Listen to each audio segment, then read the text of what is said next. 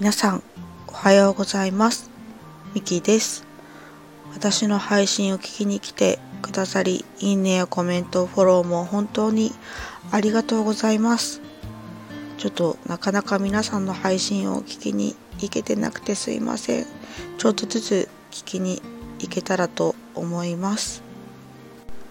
ちょっと余談なんですけれども、昨日娘が一人でお買い物に行きたいっていうので、近くのスーパーにお買い物に行ったんですよね。で、ただいまって帰ってきて、でその後ママ素敵なプレゼントママに買ってきたよっていう風に言ってくれて、何って私が言ったら、お花と花瓶を買ってきてくれたんですよね。で、花瓶、100均で花瓶が売ってるのもびっくりしたんですけども、お花を隣のドラッグストアで買ってきて、で、いいでしょって見せてくれたんですけども、私はちょっと嬉しいな、優しいなって思いつつ、それが彼岸花だったんですよね。なのでちょっと複雑な心境だなと思いつつなんですけども、思えば、今日は3月22日ということで、私のおばあちゃんの命日なんですよね。偶然かもしれないんですけども、おばあちゃんに向けたお花でもあるかなと思いました。ちょっとそんな余談でしたが、今回もどうぞよろしくお願いいたします。今回は、何を話そうかなと、いつもながら思ったんですけれども、今日はノートの過去記事からちょっとまた持ってきてみました。今日は感情を言葉にする大切さっていうお話をしたいと思います。ちょっと今日喉の調子があまり良くないんですけれども、すいません、聞きづらかったら。ノートなのでちょっと書くっていうのを意識して記事を書いているので、ちょっと書くっていうのがポイントになってしまっているんですけども、お話しするとか伝えるっていうのも、同じ意味合いがあるかなと思って、ちょっとこれを話してみようと思います。感情を言葉にするっていうことですね。皆さんは普段どうでしょうか。気持ちを言葉にして表現できていますか。人って、生きている限り、気持ちって毎日変わりますよね。楽しい時も悲しい時も嬉しい時だってあるし、辛い時もあって、時には、すごい怒りにね苛まれる時だってあると思います。で、楽しい時とか嬉しい時とか、ポジティブな状態だと、意欲とかね、そういうのも湧きやすいので、記事を書いてみようとか、お話ししてみようとか、そういう気持ちになるんですけれども、逆に辛い時とか悲しい時のネガティブな状態だと、どうしても書くとか話すとか伝える気分になれないっていう風に思ってしまうなっていう風に感じています。私の場合はそんな感じで気持ちに左右されがちなので、書けなかったりとか伝えられなかったりして、書けない伝えられないっていうのが一番の理由なんですけれども、ネガティブな感情の内容を、読んで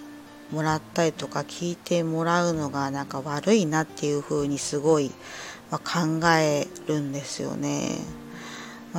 そんな風に考えてしまうんですけれども、でも落ち込んでいる時や辛い時も考えるっていうことは常にしているんですよね。で考えたくなくて現実逃避する時もあるんですけれども、悩んで苦しんだりして、一人で抱え込みがちなんですよね。そんなことを考えながら、だけどふと考えたらその時の感情でしか書けない話せない言葉ってあるよねっていうふうに思ったんですよね。伝えたいって思うと、どうしても有益性とかポジティブさっていうのを求めてしまうんですけれども、必ずしもそれじゃなきゃダメだっていう答えもないんですよね。それだったらたとえ読まれなくても聞いてもらえなくても、どんな状況どんな状態でもその時の気持ちを言葉にするっていうこともありかなっていうふうに思ったんですよね。一人で抱え込むよりは気持ちの整理もできるかもしれないっていうふうに考えていて、で結構そういう気持ちって不思議なことにこの持っている感情って意外とこの他の人と共通したりすることもあるんですよね。であとは書いておくと記録にもなったりもするし、で辛い気持ちを綴った言葉とか、伝えた言葉っていうのは読み返したりとか聞き返したくないかもと正直、私は思ったりもするんですけれども、でももしそれが読み返せたり聞き返せたりするようになった時は、消化できたんだなっていう風に前に進めた証にもなるんじゃないかなっていう風に考えました。なのでもうどんな感情でもいい、もうこだわらない、今の姿を書き綴ろう伝えようではないかっていう風に考えました。今の姿を書き綴るっていうのが本来の自分であって、等身大の姿なんだなっていうふうに感じています。なのでもし誰にも受け入れられなくても、感情を